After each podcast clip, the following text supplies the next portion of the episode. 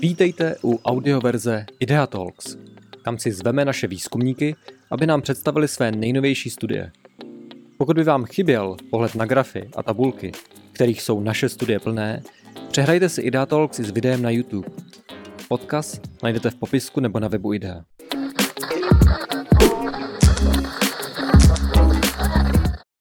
Vítám vás u dalšího IDEA Talku, který představuje výzkumy vznikající na půdě akademického think tanku IDEA. Poslechnout si ho můžete i jako podcast na všech obvyklých platformách a aby vám nic neuniklo, můžete odebírat i novinky e-mailem. Rodinná politika je opět ve středu politických debat a to ze dvou důvodů. Jednak za to mohou chystané škrty v rozpočtových výdajích, což se určitě dotkne i rodin, a na druhé straně část politiků už opatrně oznamuje zvýšení rodičovské. Aby to nebylo málo, naplno vyhřezl problém nedostatku školských kapacit, nyní především ve středním školství. Think Tank IDEA se těmito tématy dlouhodobě zabývá a skoro u všech výzkumů byla i Klára Kalíšková a ta je i zde v Ideatoku, aby schrnula, jak na tom rodinná politika nyní Česku je. Vítej. Děkuji. Možná úplně na začátek eh, se podívejme, co vlastně všechno máme za nástroje rodinné politiky. Tak eh, vlastně ty základní tři typy podpory rodin jsou formou nějakých dávek, potom nějakých daňových úlev a potom nějakou formou služeb. A to jsou takové tři základní nástroje, které ty státy nějakým způsobem mixují vlastně. A v každý ten stát je mixuje trochu jinak. Eh, my tady vidíme na tom grafu, jak v různých zemích Evropy vlastně tyhle ty tři různé způsoby mixují. Vidíme, že Česká republika je tak nějak někde uprostřed, co se týče té celkové jakoby podpory rodin. To znamená, nejsme ani státem, který by jako hodně podporoval rodiny, ale nejsme ani státem, který by je podporoval málo. Jsme někde nad průměrem lehce, ale jsme trošku specifičtí v právě v tom mixu uh, těch různých jakoby forem té podpory. K tomu se ještě dostaneme. Ty služby, myslím, že všichni vidíme, jak nám nyní vypadávají, ale musím dodat, že mm, ta data jsou už nějaký rok stará. Novější v této chvíli nemáme schrnuty, jenom eh, čistě tvůj dojem. Myslíš, že se ten náš sloupeček někam výrazně posunul? Já si myslím, že výrazně ne. Eh, u nás jakoby ta eh, podpora rodin s dětmi má takový jako dlouhodobý, řekla bych, trend, eh, který vlastně je tak nějak jako zachovávaný u těch dávek. Většinou ty dávky jakoby valorizujeme tak nějak, ale neděláme žádné velké jako reformy už dlouhodobě. Ty daňové úlevy, daňové úlevy dlouhodobě se spíš zvyšují, jakoby jsou tam nějaká jakoby vyšší, vyšší podpora, ale zase není tak výrazná, že by nás to jako někam posunulo. A co se týče těch služeb, tam jakoby máme nějaké mezery, eh, které jsou v posledních letech trochu jako doplňovány, ale ne tak výrazně, aby jsme jako se posunuli v tom grafu někam úplně jinam. Tak pojďme na ty služby, protože ten červený sloupeček je skutečně v tomto přehledu snad nejmenší. Je otázka, jestli v tom druhém grafu hned nevidíme důsledek toho, že eh, na ty služby dáváme relativně nejméně. Tady vidíme podíl dětí, které tráví více než jednu hodinu týdně v zařízení péče o děti. Tak, je to přesně tak, je to vlastně důsledek eh, tohohle grafu. Eh, u nás těch dětí v tom předškolním věku, to je většinou ta kategorie, o které se mluví 3 až 6 let, tak máme v těch zařízeních skoro 80%, což je takový jako průměr, řekli bychom, zase nejsme, ne, nevyčníváme ani jedním, ani druhým jako směrem, to je taková, takový jako relativně standard, ale kde jako dost pokulháváme za, ty, za těmi ostatními státy je v té kategorii u těch mladších dětí, to znamená prostě od 0 do 3 let, tam máme velmi malé pokrytí prostě těch dětí nějakou formální uh, péčí.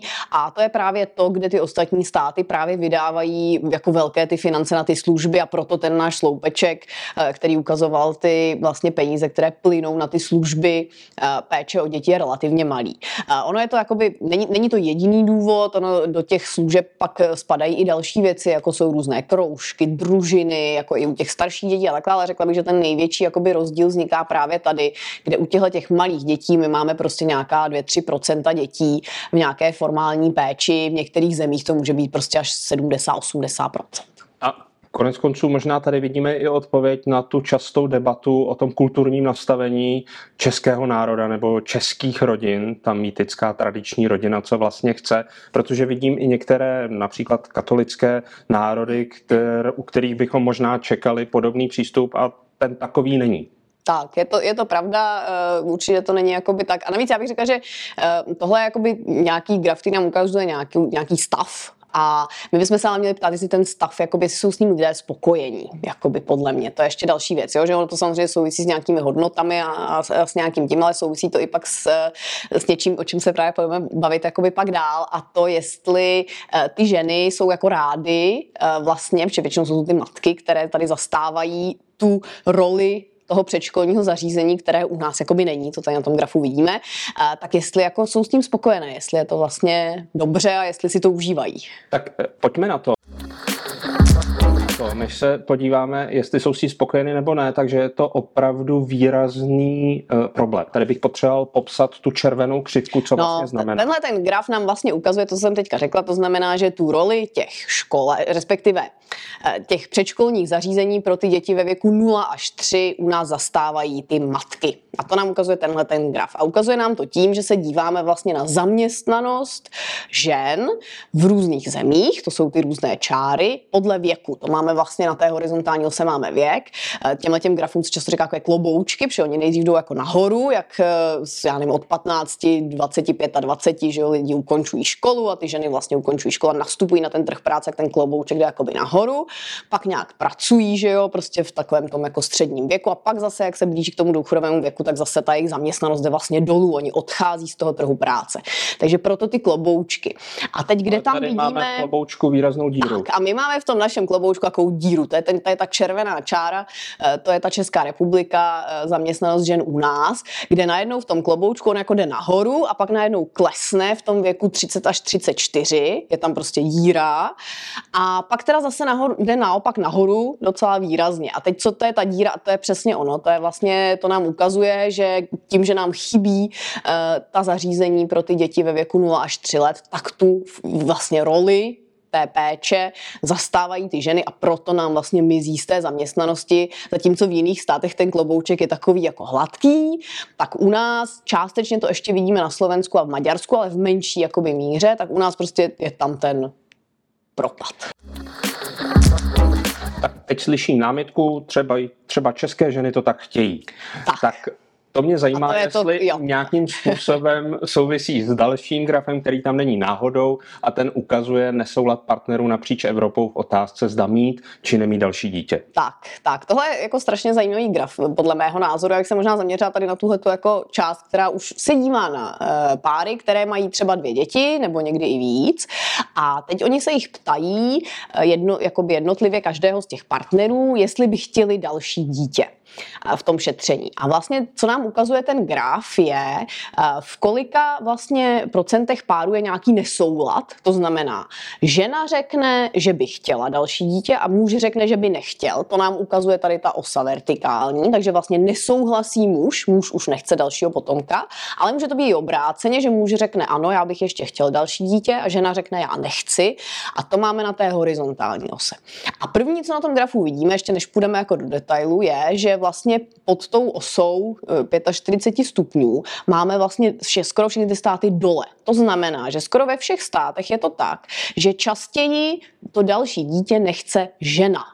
Což možná lidi překvapí, že vlastně to není tak, že by, eh, jako většinou to bylo, že by žena přemlouvala manžela, ještě by chtěla jedno dítě, já si to, já si to právě na té rodičovské hrozně sně užívám a, a myslíš, že nás je to uživíš. Dovolená. Je to dovolená a ten muž řekne, no asi vás už neuživím, asi už nemůžeme mít další dítě, tak ne, Tady vlastně ukazujeme, že je to obráceně. Že ten muž řekne, pojď, ještě bychom mohli třetí a já bych chtěl kluka, máme dvě holky a ona řekne, hele, už prostě ty dvě, mě to stačilo, ať už z jakýchkoliv důvodů. Takže to je jakoby první věc. A dru- druhé, co ten graf jako ukazuje, že tady máme takové jako dvě skupiny států s vyšší porodností, to jsou ty červené, a s nižší porodností, to jsou ty modré. A u těch s nižší porodností je to jako ještě víc posunuto k tomu, že většinou to blokuje ta žena. Takže tady se jako zdá, že eh, pokud chceme dosáhnout vyšší porodnosti, tak bychom se potřebovali dostat jako do té situace blíž k té ose, eh, jako jsou tyhle ty státy s tou vysokou porodností, kde je ten jako nesoulad v tom, kdo nesouhlasí, takový jako vyrovnaný. Občas řekne muž už ne, občas řekne žena už ne. A v těch státech s tou nízkou porodností je to skoro vždycky ta žena. Hmm. A právě když se ještě i podíváme, čím jsou ty státy specifické, tak jsou právě specifické tím, že většina té péče o ty děti padá na tu ženu. Hmm. Takže se opravdu zdá, že tady máme tu spojitost mezi tím uh, nedostatkem těch zařízení, uh, propadem v té zaměstnanosti, kdy ta žena zastává tu péči a pak zároveň tím, že v těchto těch státech máme nízkou porodnost proto, že ty ženy už prostě nechtějí hmm. další děti. Tak eh, našli jsme a popsali jsme některé hm, nesoulady, nebo nevím, jak to říct, v české rodinné politice. Určitě ne všechno řeší peníze, nicméně peníze jsou důležité. Je to takový klasický nástroj, jakým způsobem stát může rodinám pomoci. Pojďme se tedy podívat, eh, jakým způsobem se to v posledních letech eh, proměnilo. Byly to krizové roky a možná kvůli těm krizím jsme i trošku pozapomněli, jak se právě navyšovaly či nenavyšovaly výdaje na rodinnou politiku. Tak, to máme tady na tomhle grafu vlastně vidíme, kolik peněz dáváme do jako jaké formy finanční podpory rodin. Je to vlastně t- takový ten sloupeček, co jsme měli na začátku, ty dávky, by se dalo říct, tak teď ho tady máme jakoby rozděleny. A opravdu jednoznačně největší částka, která jde rodinám s dětmi u nás jako formou té dávkové podpory, je ten rodičovský příspěvek. To je tady ten oranžový jako pás, který stabilně vidíme v čase, že je opravdu jako tvoří velkou část těch celkových výdajů. A čase se nám trochu jako rozšiřuje, zvětšuje se, ale zároveň tohle to máme jako nominální hodnoty. Víme, že nám teď hodně roste inflace, takže kdybychom se podívali na tenhle ten graf jako v reálných hodnotách, tak by se vlastně dalo říct, že jako dáváme na ten rodičovský příspěvek vlastně pořád zhruba stejně. Teď si to zase zaslouží určitě nějakou valorizaci jako jsme dávali. Oproti tomu třeba přídavky na děti, které to je tady ten růžový e, malý proužek nahoře, e, tak na ty vydáváme mnohem méně peněz. To je dávka, která e, v některých zemích je vlastně velmi jako rozšířená a přídavky na děti tvoří jako velkou část té podpory. U nás naopak se ty přídavky na děti vlastně staly takovou trochu jako chudinskou dávkou. Je tam docela výrazné omezení na příjem té rodiny, opravdu to dostává jenom jako dolních, dolních třeba 10% rodin s dětmi dětmi a e, i ty částky měsíční vlastně nejsou příliš vysoké, proto vlastně ty celkové výdaje jsou jako relativně malé.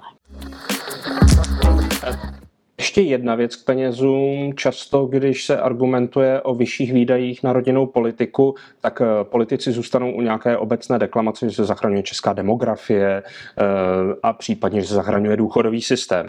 Ale ty máš detailněji rozpočítáno, co znamená pro finanční nebo pro veřejné rozpočty podpora um, vlastně těch nejrůznějších rodinných služeb. Tak, tohle je vlastně taková eh, tabulka docela důležitá, řekla bych, že často se argumentuje tím, že vlastně že jo, máme nedostatek teda těch předškolních zařízení, třeba těch mateřských škol, víme, že jako nám chybí, ale ono je to drahé, že jo, takže říkáme, ono to drahé, ta, ten provoz a výstavba a takhle.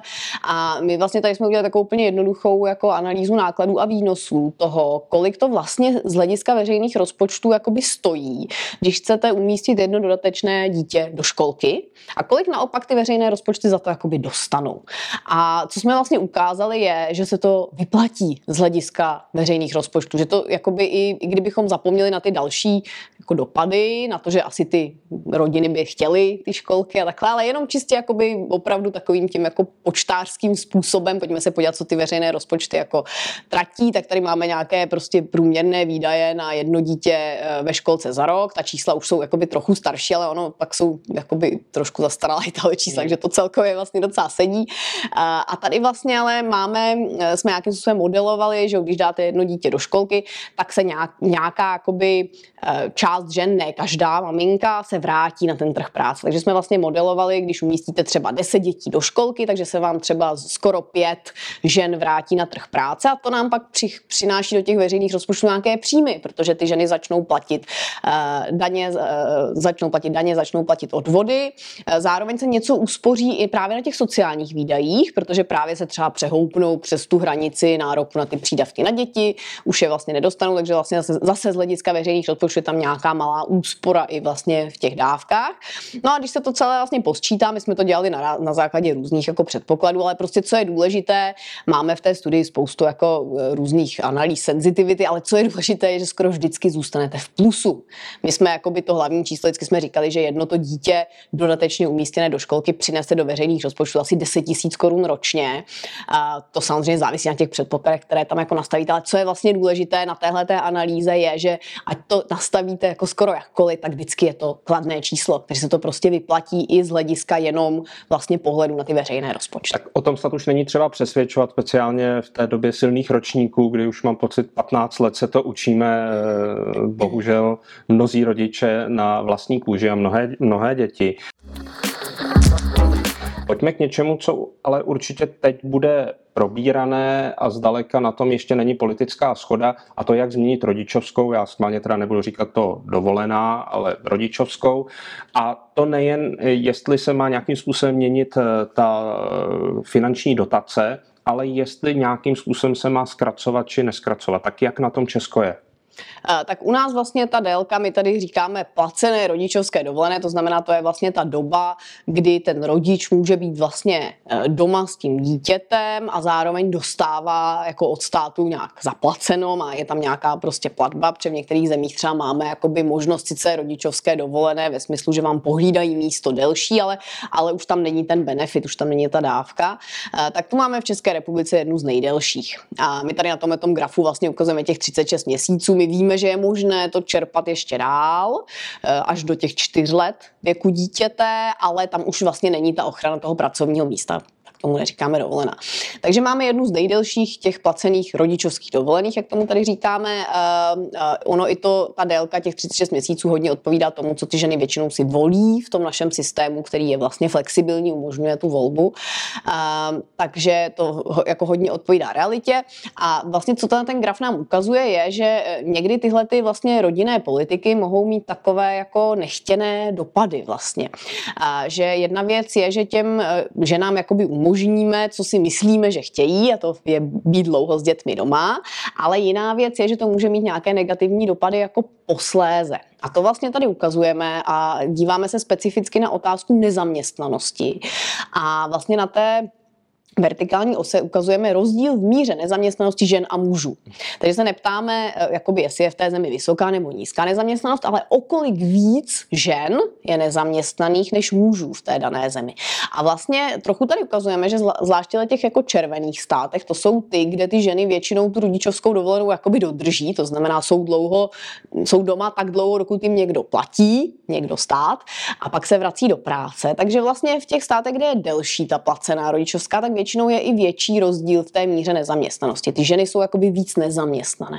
A to je právě většinou jakoby způsobeno tím, že oni potom návratu na ten trh práce po těch dlouhých rodičovských dovolených prostě nějakým způsobem bojují uh, s, tím, uh, s tím návratem, s, s nalezením toho pracovního místa. Už jako bych slyšel námitku, to jsou zase nějaká evropská srovnání a Česko je Česko a my si to tady uděláme, jak chceme, tak eh, pojďme na jednu možná už trošku pozapomenutou výraznou změnu z 95., kdy jsme si to skutečně udělali tak, jak my jsme tady chtěli v České republice a jak to dopadlo. Tak, eh, přesně jak říkáte, že ten předchozí graf nám ukazuje nějaké jako srovnání, nějakou korelaci, člověk může říct, to je určitě něčím jiným. A, a my jsme se vlastně tady v téhle studii na to podívali trochu blíž a fakt jsme využili vlastně nějakou reformu, nějakou změnu, která proběhla v České republice. E, jak jsi zmínil, proběhla v roce 95, takže už jako hrozně dávno, ale byl to velmi zajímavý, my tomu říkáme takový přirozený experiment, e, kde se právě délka té placené rodičovské dovolené prodloužila ze 3 na 4 roky. Tehdy nebyla žádná volba, tak jak to máme dneska, že si mohou ty rodiče vybrat, jestli dva, tři nebo čtyři roky. Prostě to bylo pevně dáno. A v tom roce 95 řekli vlastně těm rodičům, respektive tehdy maminkám, uh, jestli chcete, můžete být doma až do čtvrtých narození dítěte a my vám budeme vlastně platit každý měsíc. No a teď vlastně první, co se stalo, to vidíme tamhle v téhle té části, u toho uh, popisku nejmladší tříleté dítě, tak co se stalo, že ty ženy, které měly to nejmladší tříleté dítě, tak opravdu zůstaly doma o ten rok déle ačkoliv už jim nikdo nedržel to pracovní místo po těch třetích narozeninách, tak opravdu zůstali doma.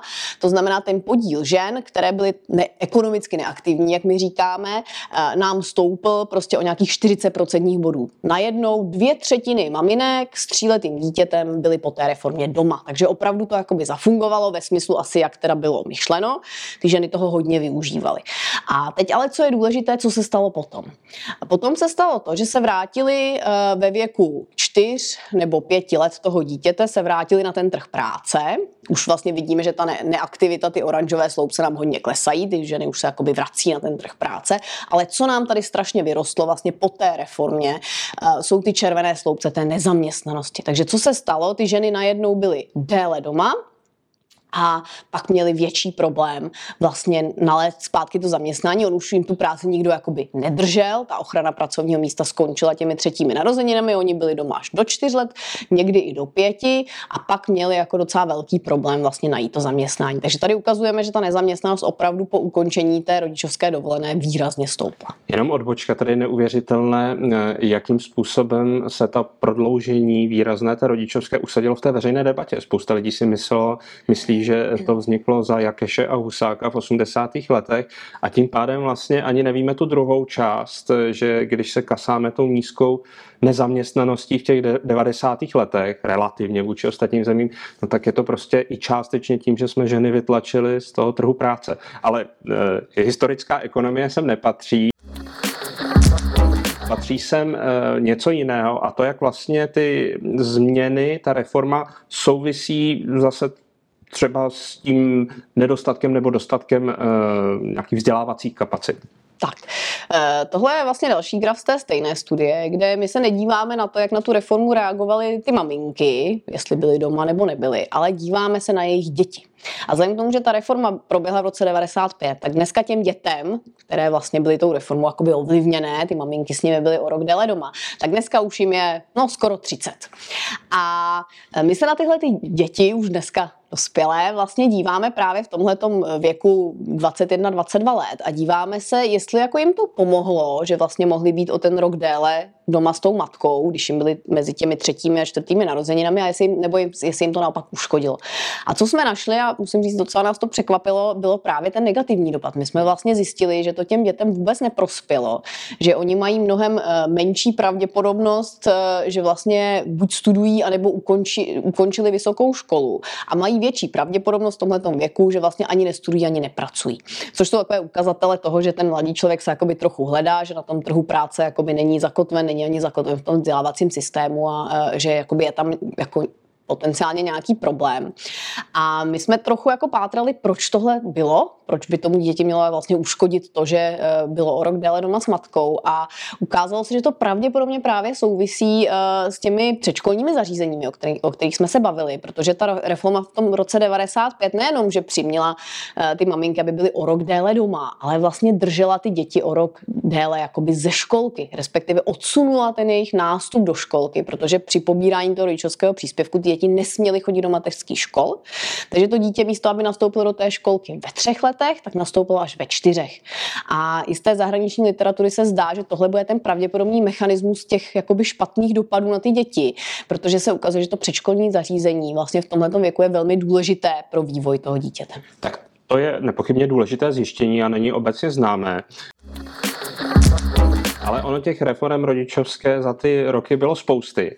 A vlastně můžeme tím pádem ještě popsat jednu věc, a to je, nevím, jak to říct, časování té reformy. Ne to, co je obsahem, ale jak to načasovat. Tak někdo řekne, to přeci nemůže mít velký vliv, ale tak, tohle je nová reforma. Eh, tohle, ten graf se týká reformy, eh, která vstoupila v platnost 1. ledna 2020 a zvýšila tu částku toho rodičovského příspěvku tehdy z 200 z 220 na 300 tisíc. Takže velké navýšení vlastně té celkové částky.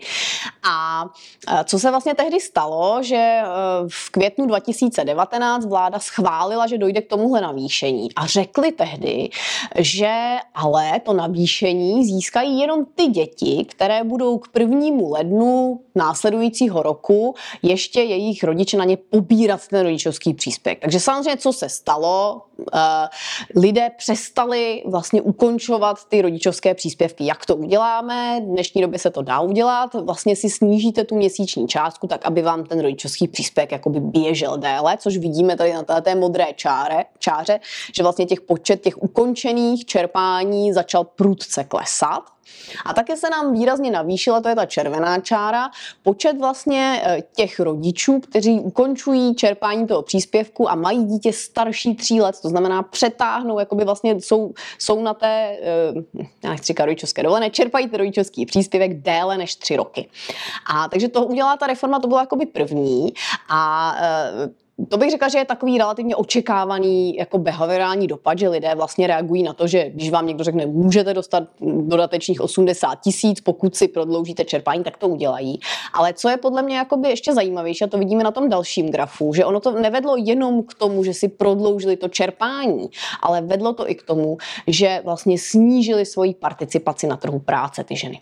A to je dopad už, který si myslím, že je jakoby něco, na čím bychom se měli pozastavit, protože v dnešním systému je možné čerpat rodičovský příspěvek a pracovat. Není tam žádný zákaz. Takže ty rodiče teoreticky si mohli protáhnout to čerpání, ale mohli klidně nastoupit mezi tím už do práce a vlastně si dočerpat těch 80 tisíc jako takový hezký bonus ke mzdě. Ale místo toho oni vlastně vyměnili tu participaci na trhu práce za ten hmm. vyšší rodičovský příspěvek a vlastně nám to snížilo tady participaci žen na trhu práce ve věku tří let dítěte z nějakých skoro 70 na nějakých necelých 60%. Takže o 10% bodu. To je obrovský vlastně propad v zaměstnanosti žen eh, se tříletým dítětem.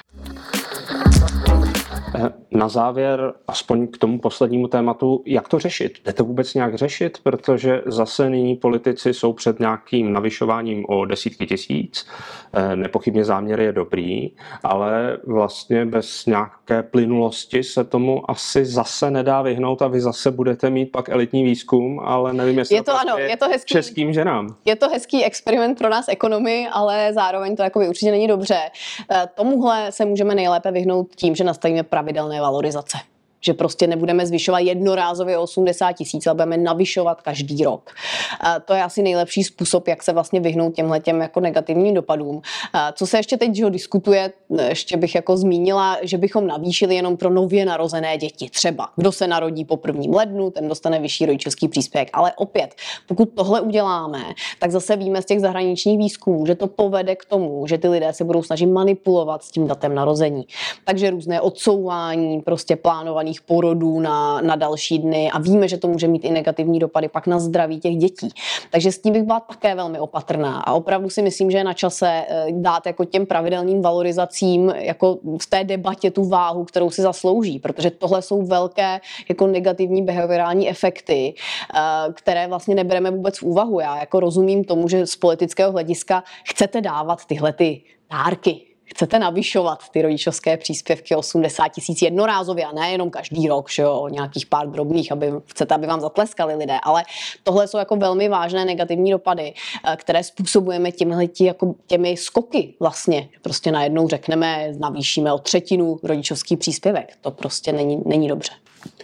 Děkuji Kláře Kalíškové za podrobné shrnutí vývoje rodinné politiky v Česku. Díky.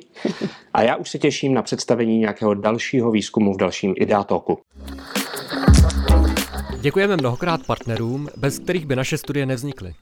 Zejména pak Akademii věd České republiky a jejímu programu Strategie AV 21. Děkujeme.